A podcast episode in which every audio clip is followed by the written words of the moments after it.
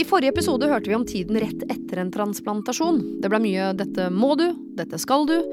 Og ja, det er en del ting du må og skal, som å ta medisinene dine til riktig tid og i riktig mengde. Men la oss heller snakke litt om alt du nå kan gjøre, maten du kan spise, festene du kan gå på, og stedene du kan reise til. Hei, og velkommen til podkasten hashtag nyretransplantert. Som er ment for deg som er eh, ung, og som har eller skal transplantere en nyre. Og selvfølgelig til dere pårørende som antageligvis er bekymra og forhåpentligvis nysgjerrig på alt hva dette dreier seg om. Denne podkasten er laga av legemiddelfirmaet Astellas Pharma.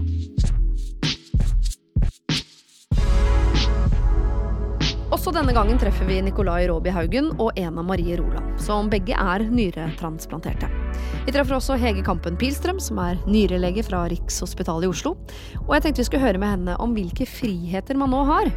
Kan man være like spontan som før, f.eks.? Jeg tror jeg vil si et, at nei, man kan ikke være like spontan som før, men hvis man har laget seg noen, noen eh, gode rutiner, som man etter hvert får litt under huden, så tror jeg at man kan få muligheten til å være ganske spontan. Men man må ha, sånn som jeg eksempel i jobben min, jeg har lært meg at jeg er ganske distré. Eh, men når jeg bruker liksom systemer som å ha avkrysningsbokser på at jeg må krysse av for at jeg har gjort det, mm. alarmer og sånn, så, så, klarer jeg å håndtere de tingene som jeg egentlig vet at, eh, at, jeg personlighetsmessig ikke får til så lett ellers. Og jeg tenker at det er litt sånn når man er nytransplantert også, hvis man finner noen verktøy så man på en måte bare jobber inn at dette er mitt verktøy, for jeg er faktisk ikke flink til å huske på når jeg går ut og møter venner at nå ble klokka ni jeg skal ta medisin. Da får jeg sette på denne alarmen, eller jeg får bruke en app, eller jeg får, får komme inn i en rutine. Men når man da har gjort det, så tror jeg det går an å eh, gjøre mye mer enn det kanskje eh, mange føler i starten, da, at det virker som. At eh, det går an å, å jobbe seg rundt det. Ja, for rutiner, rutiner og avkrysningsbokser og sånn høres ut som det motsatte av eh, spontanitet. Men altså, hvis man har ganske sånn kraftige rammer, så kan man være spontan innenfor der. Da. Ja, det er det jeg tenker. At de ja. viktigste tingene må på plass. Altså sånn som medisininntak. Men sånn som vi hører Ena Maria har gjort en tilpasning, for eksempel. Hun har ikke fulgt sånn som vi gjør på Rikshospitalet, at alltid liksom klokka ni-ni. Hun har skjønt at det viktige er at det blir tatt med med eh, ca. tolv timers mellomrom, så hun har funnet et tidspunkt som fungerer for seg. Ja. Uh, og det er det ganske mye rom for, og da er det veldig fint å snakke med nyrelegen sin om det. Fordi mange vet ikke at det er, det er tiden mellom to doser som er viktig, det er ikke at det akkurat er på morgenen. Det stemmer. I forrige episode så sa Ena Marie at hun hadde funnet ut at den beste løsningen for seg var å ta medisiner klokka ti og ti. Så kan hun sove lenger i helgen, men legge seg relativt tidlig i ukedagene. Men hvordan blir dette hvis man skal ut og reise? Eh, jeg ser at i den veien videre som vi har eh, på, som vi gir til alle som transplanteres, eh, så står det at man helst ikke skal forskyve f.eks. For dosen mer enn en halvtime, men jeg pleier å si at det går an å forskyve med ca. to timer, det vet vi er ganske trygt. Så hvis man reiser for en lengre periode på til en annen tidssone, så vil det være ok å forskyve i den ene eller den andre retningen med to timer, sånn at man etter hvert kan komme i, i grei rytme. Men jeg vil kanskje tenke at er du, skal du langt unna og på veldig kort reise, ja. så er det kanskje ikke verdt å gjøre, eh, begynne på sånne store justeringer. Da kanskje man bare skal ha på klokken og ta etter norsk tid. Det vil jeg råde til. Ja, at det plutselig et eller annet sted i verden kan bli 04 og 16, ja, som er uh, Kanskje hvis det er akkurat bare noen, noen, en dag eller to du skal være borte, eller veldig kort tid, men hvis du skal på en ferie så kan du, som varer litt lengre tid, så kan du eksempel gjøre denne justeringen hvor du i løpet av en tre-fire dager kan kanskje komme inn i den, den nye tidssonen, da. Åssen er det med de medisinene her i, uh, i forhold til vaksinasjon, er det et problem?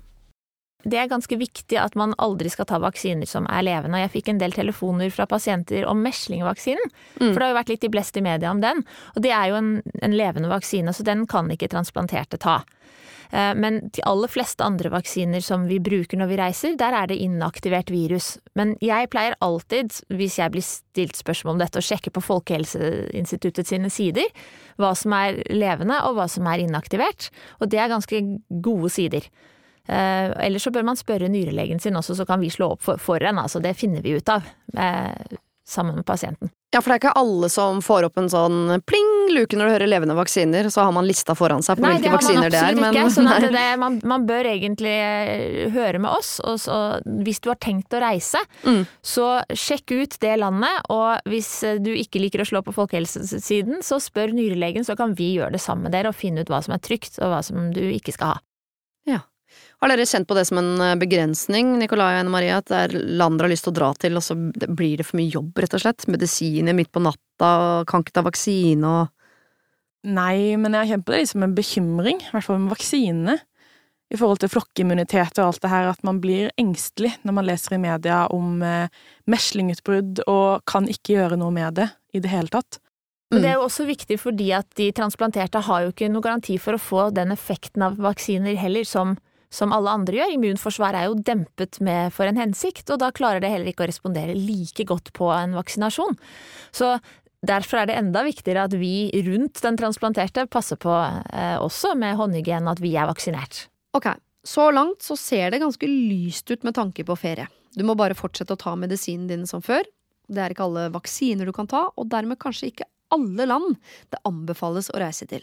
Men bortsett fra det, så er det ingenting i veien for å pakke sekken og reise. Eller Jeg er veldig påpasselig med vannet. Ja. Så når jeg pusser tennene, for eksempel, så kan jeg gjerne gjøre det fra flaskevann. Ja. Og jeg drikker bare flaskevann i utlandet. Passer veldig på at eh, jeg drikker nok vann hvis det er varmt. Um, og så spiser jeg ikke frukt fra buffeer og sånne ting. For der kan det være bakterier, da, som ikke jeg tåler på samme måte som andre, kanskje. Ja. Er dette lurt? Jeg tenker at det er veldig lurt at du skiller på det som på en måte kjøpes fra eh, hendene til mennesker i en bakgate, på en måte, og det som er fint pakket inn i, eh, i plast eller i, i god emballasje. For det er Jeg ville styrt unna håndmat og streetfood og sånn hvis jeg var eh, i land som ikke har den samme hygienestandarden som oss, da. Eh, Men det er jo veldig ofte eh, så er det i de fleste industrialiserte land lett å finne alternativer til den, eh, det du kjøper på gata. Men så vil jeg jo si at hvis jeg var transplantert, så ville jeg kanskje prøvd å styre unna de stedene hvor vi vet at det er aller mest på en måte bakterier og mest mennesker, og sånn som liksom sumpene i, i Asia og indiske tette byer hvor man vet at nesten alle får magesjau, Mm. friske som syke, hvis de reiser til. Jeg, jeg nekter ikke pasientene mine hvis de spør meg, men jeg ville sagt at jeg personlig ville kanskje tenkt at det finnes masse andre flotte steder å oppleve i verden Ja. enn akkurat der hvor på en måte det, sannsynligheten for å få med seg ubehagelige virus og bakterier med multiresistens eksempel med seg hjem, at det, det burde ikke stå øverst på listen. Men jeg, jeg respekterer likevel noen som drar allikevel, men da bør de vite litt om hva de skal unngå, da. Sånn New Delhi, sier du? Hva med Molde? Det er kjempefint. Nå har vi pakket kofferten. Vi har bestemt oss for reisemål. Vi har tatt de vaksinene man kan og bør. Vi har notert oss bak øret at det kan være lurt med flaskevann og mat med god hygiene. Og sett på alarmen, kanskje, for å huske medisiner. Og når vi først snakker om medisiner, så ikke bare ta med deg medisinene dine, ta med ekstra mye. Jeg tenker at det kan være lurt å faktisk pakke hvis man skal ha med seg håndbagasje og en koffert, at man pakker i begge kolliene, sånn at hvis en blir borte, så har du den i hvert fall med deg i håndbagasjen også. Og så er det kjempelurt, tenker jeg, at man får nyrelegen til å lage en engelsk epikrise, eller en engelsk øh, medisinliste hvor det står hva man bruker. For hvis uh, uhellet er ute, så kommer du ganske langt med å ha den fra en norsk lege som viser hva du bruker, og så kan man komme seg i verste fall til sykehus på det stedet man er, få snakke med noen som forhåpentligvis kan ta engelsk, og, og, da skal de jo kunne klare å skaffe deg medisin. Det er ikke alltid så lett å gå på et apotek, fordi våre resepter, norske resepter, de gjelder jo ikke i utlandet alltid. Så man ender vel oftest opp på legevakt kanskje der, hvis, hvis man først er så langt unna hjemme at ikke man, man får tak i medisinen. Ja. Så, men, men, det er to gode råd. Medisinliste på engelsk, og eh, pakk i dobbelt koffert. Mye som er farlig når man er ute og reiser, og uh, til og med jeg skjønner jo allerede i taxfree-en at når jeg skal ut og reise nå, så må jeg kjøpe solkrem, for det blir jeg presentert for ganske tidlig i taxfree-en der, før maskara og alt annet som er gøy. Uh, og jeg har skjønt at uh, for nyretransplanterte så er det enda viktigere. Hvorfor er det farligere med UV-stråler for en som er transplantert?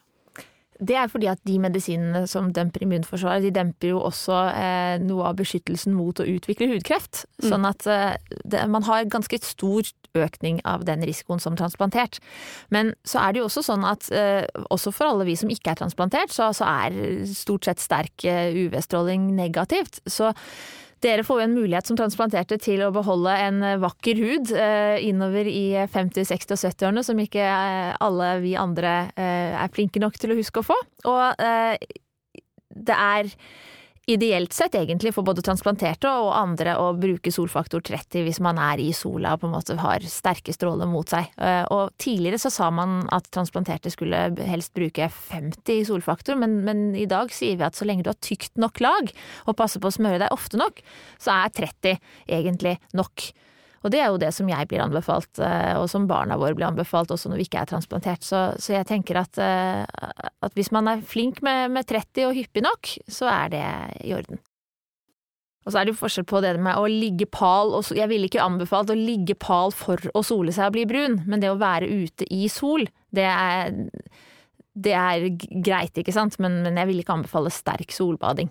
Eh, og så er det jo eh, også da, som du sier, snø eh, som reflekterer. Jeg har veldig mye stråling, så det er ikke bare i Syden.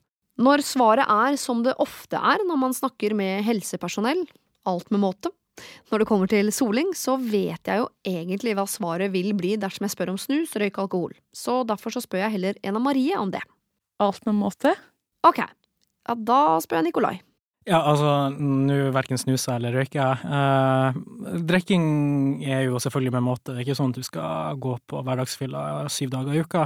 Men altså, du skal, sånn som legene pleier, i hvert fall som jeg har hørt, legene pleier å si, at du skal være obs på å ta medisinen til riktig tidspunkt. Eh, du kan drikke med måte, men du må huske å ta medisinen på riktig tidspunkt. Og selvfølgelig ikke være skikkelig blackout-drita, det er jo heller ikke noe man absolutt ikke bør være. Så er ikke alkoholen i seg selv som er farlig, det er det at alkoholen kan øh, føre deg inn i en tilstand som gjør at du plutselig gir blaffen i en del ting som er ekstra viktig at man passer på som nyretransplantert. Ja, altså, det, altså sånn som jeg altså, Forskjellige leger sier forskjellige ting. Eh, Ja. Andre sier at ja, nei, du må, du må være edru på grunn av det er best for deg. Eh, men så er det andre som sier at eh, ja, nei, du kan drikke så mye du vil, eh, så lenge du bare husker å ta medisinene fra, fra 9 til 9. Og det er det som er litt problemet med, med de Hvis du har forskjellige leger, så er det forskjellige budskaper. Ja, da veit jeg jo hvem av dem jeg hadde hørt på, men øh, har du noe fasit der? Hva, hva skal man gjøre? Jeg tenker vel at eh, et sted mellom helt edru og gjør akkurat som du vil, er en, en god leveregel, da. Så jeg pleier å si til pasientene mine at eh, et par tre enheter går vanligvis greit, for det er jo innenfor det at man, man har kontroll på, på seg selv og fortsatt husker hva man hadde tenkt å gjøre den kvelden. Men vi anbefaler jo ikke alkoholinntak som kan påvirke evnen din til å, styre medisinbruken, da. Men det er det viktigste. Alkohol, noen enheter, påvirker ikke nyren i seg selv negativt, eh, som du var inne på. Nei. Enna Marie? Jeg fikk eh, beskjed av legen min at eh, hun anbefalte meg hvis jeg skulle ordentlig ut, og da mener jeg ordentlig ut, havfylla, Mm. eh, spy liksom. Mm. Da sa hun at ta medisinene før du reiser ut. Da er du sikker på at de har tatt det opp, før man eventuelt spyr, og da har man riktig konsentrasjon. Så for deg som har en ti og ti øh, på dine medisiner, så kunne du ha tatt, i og med at vi har et vindu her på ca. to timer, så kunne du ha tatt medisinene dine klokka åtte og så gått på vorspiel. Men du er aldri på vorspiel da før klokka åtte om kvelden. det kan hende jeg er på vorspiel før klokka åtte. Det er heller sjelden at jeg er på havfylla. Eller, ja. Ikke sant. Mm. Jeg bare prøver å sette meg inn i rutinene Ja. dine. Ja, ja.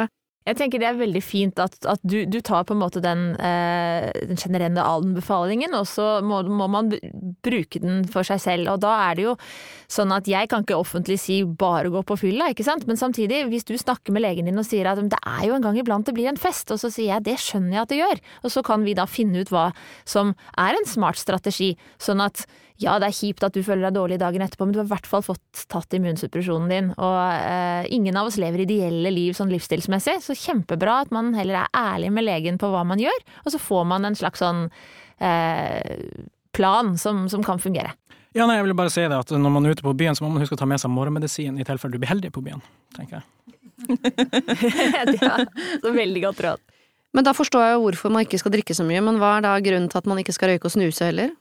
Jeg, jeg skiller jo litt på røyk og snus, fordi jeg tenker at, eh, at å, å være dagligrøyker har i hvert fall påvist eh, mye større komplikasjoner enn enn det snus eh, er forbundet med, så vidt jeg vet. Så jeg tenker at for røyk er, en, er et giftstoff som gjør at man har økt risiko for veldig mange ting, både hjerte-karsykdom og kreft, som jo transplanterte har økt risiko for allerede ved å være først ha vært nyresyk, og så stå på immundempende medisiner. Mm. Så når man er en ung transplantert person som skal leve mange år videre med disse medisinene, så er det eh, dumt å øke den risikoen så mye, så mye mer som man gjør det ved å være dagligrøyker. Så det er en generelt eh, helseråd som jeg vil legge litt trykk på. Dette er altså så fornuftig fra eh, Nikolai og Ena Marie at jeg er nødt til å gi dere en liten sniklytt eh, på en jente vi egentlig ikke skal treffe før i neste episode. Hun heter Guro Helene Sørdalen. Hun er også nyretransplantert og har en herlig befriende måte å forholde seg til det hele på. Um, hatt perioder, altså i russetida for eksempel, eh, så spurte jeg han rett ut, på en måte. Jeg ble skrevet ut av sykehuset 15. mai. Spurte det er 16. mai i morgen, kan jeg drikke? Eh, og på en måte, jeg tenker at alle sånne ganger der du er i tvil, så er det bedre å spørre legen enn å bare satse på at det går bra. Um, for jeg vet at i hvert fall min lege er veldig snill, og, og selv om på en måte Leger er nok veldig forskjellige der. Noen kan si nei til alkohol uansett, for det er jo ikke sunt i utgangspunktet. Mens jeg stoler på at min lege de gangene han sier nei, så, så er det fordi det virkelig betyr nei, og da stoler jeg på at det er en god grunn til det, og da skal jeg holde meg unna. Og de gangene jeg også har vært dårlig på å ta medisiner, så har jeg vært veldig ærlig og sagt det, og da har jeg fått riktig hjelp. Um, og jeg tenker at hvis han hadde spurt meg uh, er, Hvis du er ærlig nå, Grolene, har du vært flink på å ta medisiner? Og jeg hadde sagt ja, Mm. så hadde det bare gjort til at hjelpa jeg fikk, var dårligere. Den eneste det går utover, er meg. Uh, han blir jo ikke sinna hvis ikke jeg har tatt medisiner. Um, han syns jo selvfølgelig at det er veldig dumt, eh, men han kan også hjelpe meg med å gjøre det riktige når det på en måte først har gått galt, da. Eh, sånn at eh, jeg er veldig enig med det du sier, at vær heller helt ærlig, og da vil man få mye bedre hjelp. Hva sa han til drikking på natt til 17. når du var rusta? Sa han ja eller nei? Eh, Og hva gjorde du? Du, han sa ja. Han sa ja. Eh, og jeg gjorde det. Ja. Eh, nå sa han vel ja, kanskje Altså, han skjønte vel at jeg kom til å gjøre det uansett. Eh, han kjenner meg jo. Ja. Men eh, han sa ja til det, og det er jo også litt sånn som du var inne på i stad, at alkohol i seg selv er jo ikke farlig for transplanterte, men det man er redd for, er jo at man skal bli veldig full, ikke ta medisinen sin, eh, ta medisinen og så kaste opp, sånne type ting. Em, og det er han jo klar på, at ja, du får lov til å drikke, men pass på å gjøre det du skal. Ja. Uh, ta medisinen og, og drikk vann i tillegg. Uh, men uh, jeg fikk lov, og det ble en fin russefeiring. Så bra.